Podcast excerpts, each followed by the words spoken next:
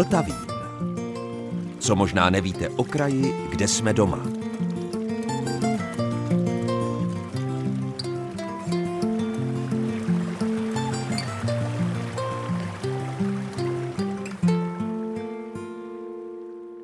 Posloucháte Český rozhlas České Budějovice, posloucháte Vltavín a dobrého dne i poslechu. Vám od mikrofonu přeje Zdeněk Zajíček. Dnes mám pro vás opět speciální výběr archivních rozhlasových nahrávek, které byly natočeny průběžně v posledních 22 letech a byla by škoda si je nepřipomenout, protože jsou informačně stále platné a navíc příjemné. Konkrétně dvakrát se podíváme s Filipem Černým do muzea fotoateliér Seidl v Českém Krumlově, a protože fotografie je umění reprodukční, čili opakující a kopírující už jednou hotové z negativu, a protože velice podobně je na tom knihtisk, tak si připomeneme tiskaře a možná i vinaře Johana Gutenberga. V závěru se pak vydáme na Buzickou tvrz. Říká se, že při stříhání natočeného materiálu, ať už filmového nebo zvukového, občas něco zůstane obrazně řečeno ležet na podlaze střižny. V roce 2017 natáčel kolega Filip Černý v Českokrumlovském muzeu fotoateliér Seidl reportáž pro pořad Českozemě neznámá. A tehdy toho natočil dokonce tolik, že by to stačilo na několik takových reportáží.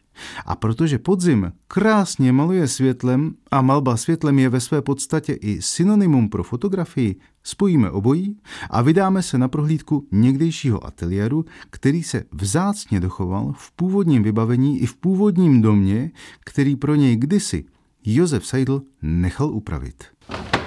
Posloucháte Český rozhlas České Budějovice. S Petrem Hodičákem procházíme muzeum fotoateliér Seidl. Teď jsme prošli, Teď jsme prošli prvním patrem a Každý z těch fotografovaných osob, každý z návštěvníků přicházel do místnosti eh, takové šatny, čekárny nebo fotografického salonu. Ten je nejkrásněji vymalován ze všech místností, kam měl přijít návštěvník. On totiž měl toho člověka, který jsem přišel naladit, měl ho uklidnit. On měl získat příjemný výraz, eh, kdy potom fotograf by s ním neměl tolik práce. Musíme si uvědomit, že sem lidé přicházeli po několika hodinové pěší túře. Eh, ta vzdálenost zákazníků dochozí, když třeba ještě nemohli vlakem, nebo nebyla stanice, nejezdili autobusy, tak oni sem šli třeba 20 kilometrů. Čekalo i 20 na zpátek. No a dnes po 20 kilometrové procházce máte se tvářit šťastně, že vás někdo bude fotografovat, když vlastně ještě vůbec nevíte, co to je fotografie. Protože někteří sem přišli s tím, že vůbec netušili, co s nimi fotograf bude dělat. A ten stav a jejich znepokojení mohlo být srovnatelné s tím, jako když jdeme k zubaři. Víme, že nám pomůže, že tam jít musíme, ale co s námi udělá, to nevíme. tak, a z přijímacího pokoje jsme se ocitli v ateliéru tady. Srdcem každého fotografického ateliéru je samotný ateliér. Ten náš se zachoval téměř dokonale v té podobě, jak se tady fotografovalo, jak s fotografickými aparáty, tak s nábytkem, s malovanými pozadími, které tady dnes stojí a jsou i pro fotografování využívané. Dneska kolegové připravili takovou velice příjemnou atmosféru domu, interiéru, ve kterém by někdo mohl bydlet a je tady připravené nádobí servis kavárenský pro podávání kávy z křesílky a téměř úplně nový houpací kůň, jen přijít a nechat se vyfotografovat. Kdo vlastně ta pozadí, která připomínají divadelní kulisy, kdo to maloval? Podle toho, jak byla malovaná pozadí označena, se vyráběly ve dvou místech, jednak ve Vídni a v Curychu. Je zajímavé, že i ve městě Celje ve Slovensku, kde je velmi podobně zachovalý fotografický ateliér Josipa Pelikána, mají malované pozadí z firmy, která malované pozadí pro Český Krumlov dělala také.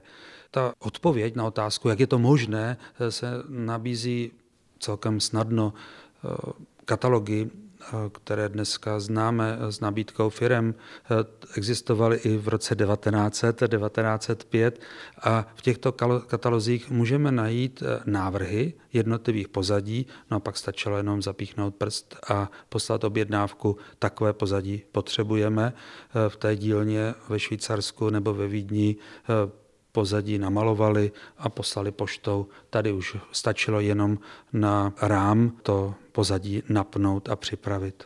Těmi starými fotoaparáty se přímo fotí nebo fotíte už digitálně? Fotografujeme digitální technikou. To bychom nebyli provozně schopni eh, lidem ten snímek dodat tak rychle. Eh, navíc si můžeme dovolit ten luxus Eh, udělat snímku několik eh, pro tu jednotlivou pozici. Ještě mě zaujala ta podlaha, to jsou prkna zalitá betonem. No, ten dojem máte správný, eh, je to takzvaná xylolitová podlaha. My chodíme přesně tak, kudy tady chodili generace lidí před námi. A je možné na podlaze vidět stopy jakési vybroušené po jiných vrstvách a to jsou stopy, které tady vyjížděly jednotlivé fotoaparáty, které stojí na stativech s kolečkama a ty stopy odpovídají rozteči toho, jak ty kolečka popojížděly po podlaze, eh, protože na rozdíl od moderní techniky eh, bylo nutné přestavovat fotoaparáty, nemohli jsme si pohnout jenom eh, transfokátorem na objektivu a tady, tady bylo třeba přestavit celé to soustrojí, bych řekl, fotoaparátu.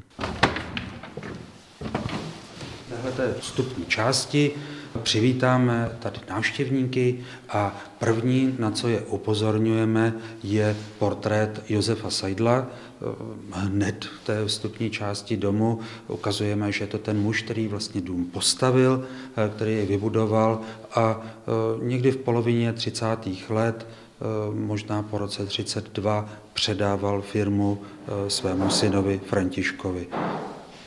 Tedy tenhle ten sedmdesátník, ono je to docela zajímavé, on se možná ve 27 letech přišel a v těch 72 letech možná předával firmu svému synovi, takže se ty číslíčka tady trochu mění.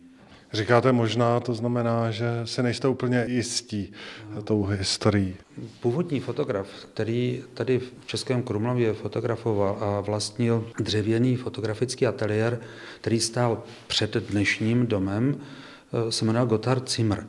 A tenhle ten Gotthard Zimmer v roce 1886 zemřel za podivných, nebo pro nás střízlivé podivných událostí. On se oběsil eh, a v tom zápisu o smrti je delirium tremens. To pro mě znamená, že jsem musel propít k tomu a že to s ním asi eh, paní Cimrová neměla jednoduché. Eh, to je tedy rok 1886 a někteří odborníci se směřují do toho, že ten Seidel tady byl až v roce 87 nebo 88, ale změna v zápisu v zákaznických knihách by mohla úplně klidně odpovídat létu 1886, že tedy to období bez fotografa tady bylo velmi krátké a že se eh, Cimrové podařilo eh, Seidla najít brzy. Ale dokázat to nemůžeme žádná vzpomínka písemná Josefa Seidla přesně o roku, kdy přišel do Krumlova, není. A odkud byl rodák? On se narodil v severních Čechách. On se narodil v obci Líska, nedaleko České Kamenice a e, to je kraj, kde převládá e, německá řeč, německý jazyk. E, jsou odtud lidé, kteří se živili malováním skla, úpravou skla. A možná, že fotografie, které se říká malování světlem, eh, tak eh, mohlo být to, že od eh, úpravy skla, kdy v jeho době, v této době bylo třeba pracovat se skleněnou deskou, s chemikáliemi, že k tomu mohl mít Seidel blízko a proto se dal na fotografii. Potom syn Josefa Seidla, jak jste zmínil, František, ten tady žil ještě v 50. 60. letech v Krumlově. Ono to dopadlo na dočekávání dobře.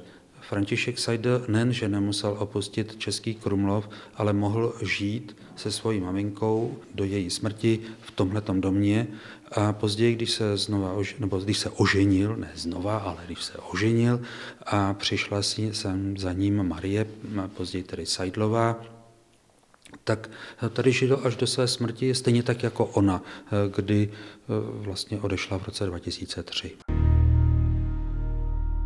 Posloucháte Český rozhlas České Budějovice. S Petrem Hudičákem právě procházíme Muzeum fotoateliér Seidl v Českém Krumlově. Tahle té místnosti, která je kinem, je to první z přístaveb. Pokud bychom tady byli před rokem 1910, tak stojíme venku mimo dům. Tak, jak byl dům vyprojektován, tak zcela určitě stačil, ale rozvoj fotografie asi předbíhal i myšlenky a Josef Seidel byl nucen eh, zvětšovat a stále přistavovat pro, nejen provozní, ale vůbec místnosti domu. Takže stojíme v první přístavbě, v té době zřejmě byl zaveden i vodovod, tedy tekoucí voda do domu a v této místnosti promítáme krátký film, který eh, návštěvníkům odpovídá na ty nejdůležitější, nejzákladnější otázky, které potom nemusí říkat ani průvodce.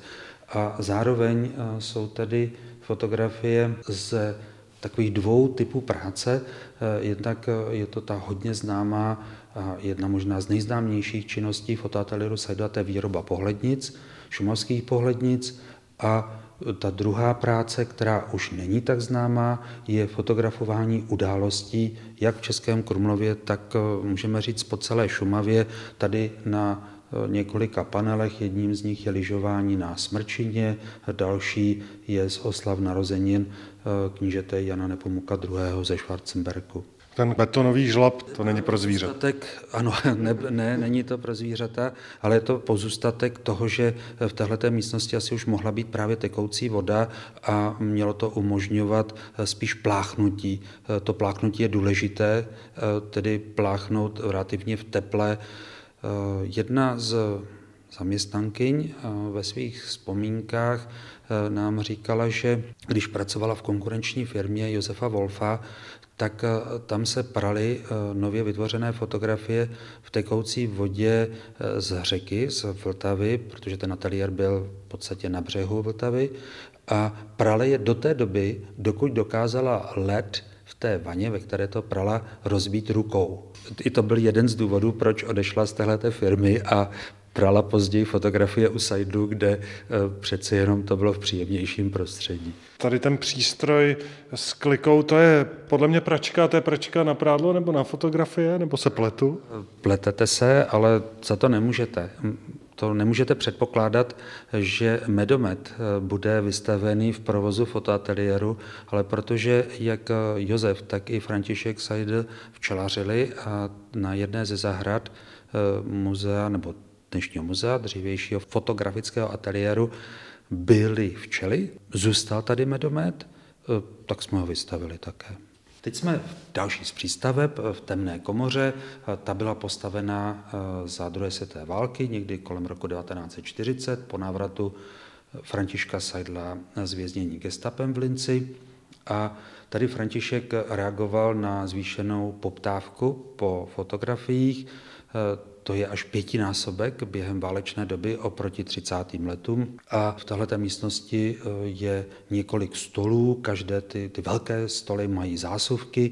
V zásuvkách mohli zaměstnanci mít eh, schované papíry, fotografické papíry a kopírovali tady, zvětšovali, upravovali fotografie. Je to teda jedna velká temná komora. Eh, dneska vedle toho, že sem přichází návštěvníci, dívají se jak to tady vypadalo, se tu také fotografie vyrábí a děláme jak černobílé fotografie v rámci některých prohlídek, tak tady kolega připravuje staré techniky, které jsou oprášené, eh, kdy podle staré technologie se starými recepty vyrábí znova fotografie a my se tady můžeme podívat na krásné hnědé snímky, modré, modrozelené snímky.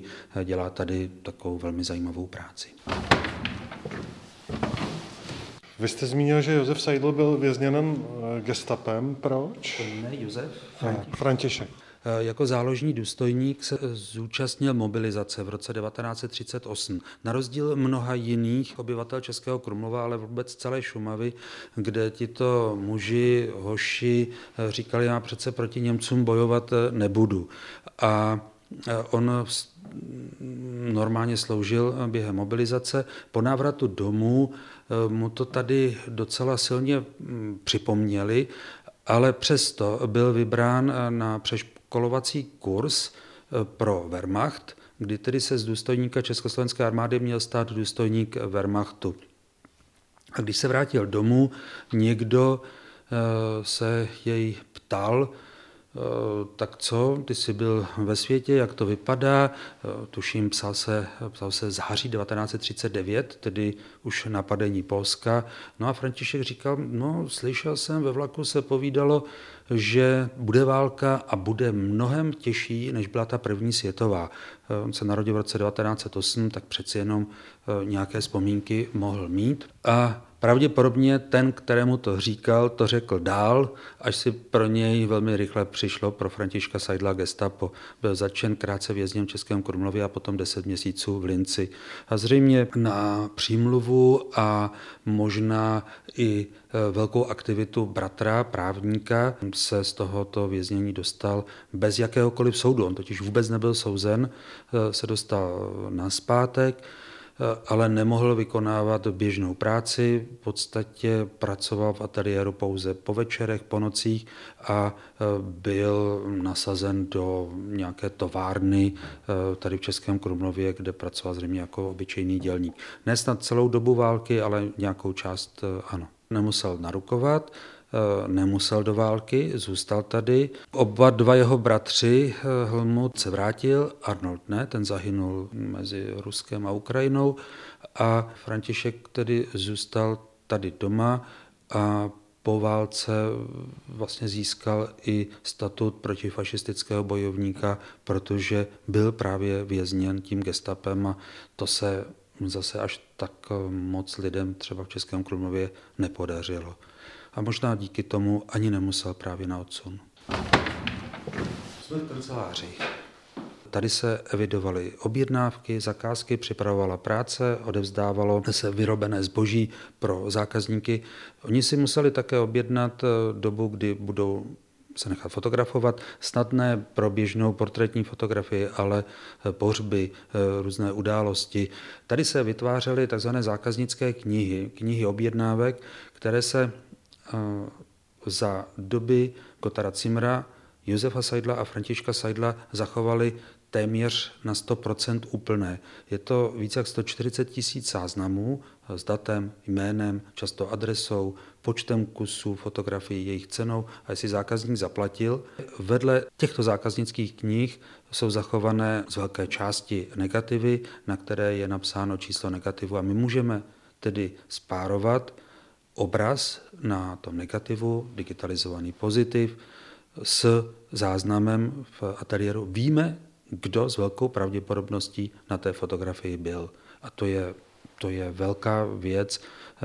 Díky tomu je potom naštěvovaná fotografická databanka muzea Fotoatelier Seidel, kdy lidé můžou hledat své předky, nebo i lidi, kteří třeba žili v jejich domech eh, dneska, protože eh, mnoho z těch, kteří se v Českém Krumlově nechali vyfotografovat, nebo Seidel zašel za nimi do šumavských vesnic, tak samozřejmě tyto lidé a jejich potomci žijí v Rakousku, v Bavorsku nebo v celém světě. No a co je hodně zajímavé a návštěvníky to moc baví, je domácí telefon. Tady v kuchyni jsou na zdech dvě roury s jakýmsi trichtýřem, do kterého je možné mluvit a hlas se přenáší potrubím do temné komory nebo do ateliéru. Máme tady celkem tři linky toho domácího telefonu z kuchyně e, nebo z tohoto prostoru, kde právě stojíme, se přenášely e, dvě linky. Takže tam se řeklo, už toho nech, už je oběd, pojď se najíst. To je jedna varianta, táto už je kafe vařený, ale trochu si můžeme myslet, že tahle ta místnost byla tak trochu ředitelnou. Je to divné, tady nebyl ředitel, ale ten, kdo vedl ten projekt v době, kdy tady nebyl fotograf, který byl na cestách někde na Šumavě a Josef Sajda, když měl vyfotografovat eh, vrchol Velkého Javoru nad Železnou rudou, tak se do Krumlova určitě hned tak nedostal. Byť jezdil po roce 32 vlastním autem, předtím motocyklem, jezdil vlakem, na kole, chodil pěšky, ale musel opustit na ten dům a někdo to tady hlídat musel. A tím, kdo hlídal vedle výchovy synu, byla paní Sajdlová. Tak si to můžeme i myslet. A ona měla svou kancelář, tedy kuchyni právě tady. A jestliže ten domácí telefon je i do kuchyně, ona dobře slyšela, co se děje v temné komoře, protože to není jenom o tom, že tady odtud uděluje příkazy, ale také je slyšet, když je velké ticho, co se děje v té druhé místnosti, jak v ateliéru, tak i v té temné komoře. Jak už jsem v úvodu dnešního Vltavínu řekl, připomeneme si další reprodukční umění. Tisk, přesněji knihtisk. Natočila o tom a hlavně vypátrala mnoho souvislostí v tomto ohledu Helena Kopáčová za asistence a dotazu Jaroslava Klímy 20. září 2001 pro tehdejší pořad Světozor. A vy se dozvíte, stejně jako já, možná poprvé, že tiskařské řemeslo a víno mají přinejmenším jedno společné. Ale začněme jménem Johann Gutenberg. Je známo, že se narodil kolem roku 1400. Žil prokazatelně v Mouči, Štrásburku a Eltville. Všechna tři města leží na Rýnu a nejsou tak vzdálený od Vinic. My víme zcela určitě, že malý Johan už v mládí se potuloval právě na Vinicích kolem Eltville. A pravděpodobně tam mohl mít svůj prapůvodní nápad použít fyzikální zákony lisování vína pro rozvoj knih tisku. O životní dráze Gutenbergovi se toho napsalo mnoho, ale pojďme konkrétně sledovat jeho stopy, jak podnikal. Mě zaujalo, že hned v roce 1418 se o něm ví jako o studentovi na univerzitě v Erfurtu, ale tam je jako Johann de Altavilla, takže pravděpodobně to bude on. Už o dva roky později se soudí o pozůstalost svého otce se svojí sestrou.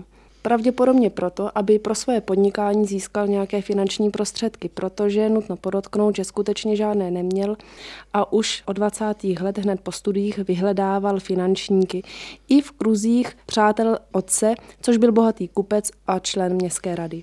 V roce 1436 ho nacházíme ve Štrasburku.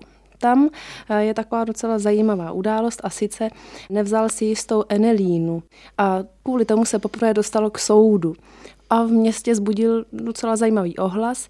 Mezi své svědky totiž přizval obuvníka Klause Schotta, který potom obouval i samotného Gutenberga. V roce 1437 až 38 už je ve Štrásburgu a má tři pomocníky. Rozhodli se založit manufakturu na výrobu poutních odznaků. Tenkrát tyhle poutní odznaky se docela dobře prodávaly, takže to byl zajímavý obchodní artikl. První projekt jim tedy vyšel. Druhý projekt nazvali Dobrodružství a umění a potřebovali na něj mnohem více peněz, protože už chtěli tisknout. V roce 1439 má první finanční potíže a v roce 1442 si musel půjčit od fundace svatého Tomáše ve Štrásburku. Úroky platil pravidelně, ale už v roce 1443 je zaznamenáno, že platby přestal odvádět, protože v městě zuřila válka a Gutenberg a jeho společníci nemohli tisknout. V říjnu roku 1448 se vrací do Mohuče a znovu si půjčuje, ale tentokrát už od svého příbuzného. Půjčuje si 150 guldenů, což je docela dost. Pro informaci uveďme, že 25 až 40 guldenů ročně vydělával obyčejný řemeslník. Za tyto peníze si zařídil tiskárnu a začal vydávat kalendáře a školní gramatiky. To byl artikl, který se také dobře prodával, protože v Mohuči i v jejím okolí bylo dost studentů, kteří vždycky našli nějaké drobné na to, aby si tu gramatiku zaplatili. A kalendáře ty se také dost četli, protože si do nich i zaznamenávali události, takže byly zároveň něco jako diáře. My musíme, když dovolíte, připomenout, že vlastně do té Gutenbergovy doby se tisklo z plochy, to znamená, že to vlastně byly dřevořezy nebo dřevority a pokud chtěl někdo vytisknout nějaký text, tak vlastně ten text musel musel být vyřezán do té hrušňové nebo lipové desky podle toho, jakou to mělo kvalitu. A Gutenberg právě přišel s tím geniálním nápadem, že nemá smysl vlastně vyřezávat celou tu stránku, jako ti písaři to kdysi opisovali, ale že by bylo vhodné mít vlastně jednotlivá písmena, jednotlivé litery a ty potom naskládat do textu. Kdy se dostal k tomuhle nápadu? No, pravděpodobně už to bylo v těch 40. letech, ale pořád mu na to ještě chyběly peníze. A tak v roce 1449 si zajistil nového finančníka, a sice Johana Fista, který mu půjčil po sobě dvakrát 800 guldenů. A to už bylo docela dost peněz na to, aby vytiskl tu první 42 řádkovou Bibli. Tím víceméně také splatil dluh, protože potom arcibiskupem Adolfem II. z Nassau získal Gutenberg nejdůležitější poctu svého života, byl jmenován dvořanem za zvláštní zásluhy. Potom také ještě pro církevní potřebu vytiskl církevní odpustky nebo odpustkové listy a začal vydávat tu další svoji velkou Bibli, víceméně takový velký třetí životní projekt a sice 36 řádkovou Bibli. Ale vraťme se ještě k té Bibli 42 řádkové, protože tehdy před dokončením v roce 1454 viděl i pozdější papež Pius II. Enáš Civilus Piccolomini, co nás pomlouval vždycky v těch svých pracech, tak viděl Bibli před dokončením a velmi se mu líbila, takže když se vrátil zpátky do Itálie, tak už tak začal trousit, že u jistého Gutenberga v Mohuči se vytiskla úžasná věc a tak. A proto v roce 1458, už tři roky po dokončení, francouzský král oficiálně vysílá vlastně prvního zvěda, který se měl tiskařskému umění v Gutenbergově dílně naučit. V roce 1460 je tedy vytištěna 630 řádková Bible, což znamená, že na jedné stránce je 36 řádek. Byla vytištěna ale pravděpodobně v Bamberku a ne v Mohuči. A sice proto, že na objednávku arcibiskupa z Bamberku byly za jeho peníze dopraveny přímo do města. Jak stroje, tak i lidé, kteří s nimi uměli zacházet, takže Bible spatřila světlo světla v Bambergu a ne v Mohuči jenomže to už je vlastně pár let před Gutenbergovou smrtí. Ještě stojí za připomínku, že v roce 1460 by vlastně vymyslel nový typ, tomu se říká katolikon a témže roce získal svého posledního finančníka, který byl zároveň městským úředníkem, byl to velmi bohatý, mohučský městský úředník, jmenoval se Konrád Humery. A ten v roce 1468 hned po Gutenbergově smrti zdědil celou tiskařskou dílnu a dále pokračoval v tiskařské práci. Takže Gutenberg nás vlastně opustil a s ním odešly i jeho dluhy? Nebo zemřel jako bohatý člověk? Určitě nezemřel jako bohatý člověk, ještě během 50. a 60. let musel splácet další drobné půjčky, takže jeho dědicové nezdědili peníze, ale stali se pokračovateli té jeho geniální myšlenky, která ho napadla právě možná, když popíjel ten slavný Riesling, který se pěstuje v okolí Mohuče. Ale o něm až někdy příště. Podzim je jednak velice fotogenickým ročním obdobím, ale také obdobím, ve kterém se velice často zmiňují výlovy a rybníky. A tak mě napadlo uspořádat z archivních nahrávek seriál, který by byl právě na téma rybníků a historie Jihu Čech. V roce 2001 už takové příspěvky a reportáže začal natáčet tehdejší redaktor Českobudějovické rozhlasové stanice Jaroslav Klíma. A my si dnes pustíme jeho nahrávku o buzickém rybníku a stejnojmené tvrzi. Průvodce mu tehdy dělal Karel Nusel. Buzická gotická tvrz je téměř po většinu roku skryta mezi stromy, ale kdo o ní neví, snadno ji najde, když bude u Buzic hledat překrásný veliký rybník s obrovskou rozlohou přes 50 hektarů. O Buzické tvrzi víme, že se poprvé připomíná roku 1384. Byla tam vlastně jako u všech těchto gotických hrádků jenom obytná čtvrthraná věž. Ta se dodnes zachovala, i když už dávno nemá střechu. Střechu jsme mohli vidět v jednom z historických filmů, který se tady natáčel. Kolem tvrzy byly potom postaveny čtyři obvodové čtvercové budovy a kolem nich také byly hradby. To všechno bylo zasazeno do takového příjemného prostředí jeho českých bažin, ostatně Blatná která je poblíž, dostala své jméno od toho, že tu byla blata, čili bažiny. Tvrz tedy byla obklopena příkopem, valem a ten se naplňoval vodou z Lomnice. Lomnice dnes poslušně obtéká kolem tvrzy trochu severněji regulovaným korytem a na straně je překrásná veliká rybniční plocha.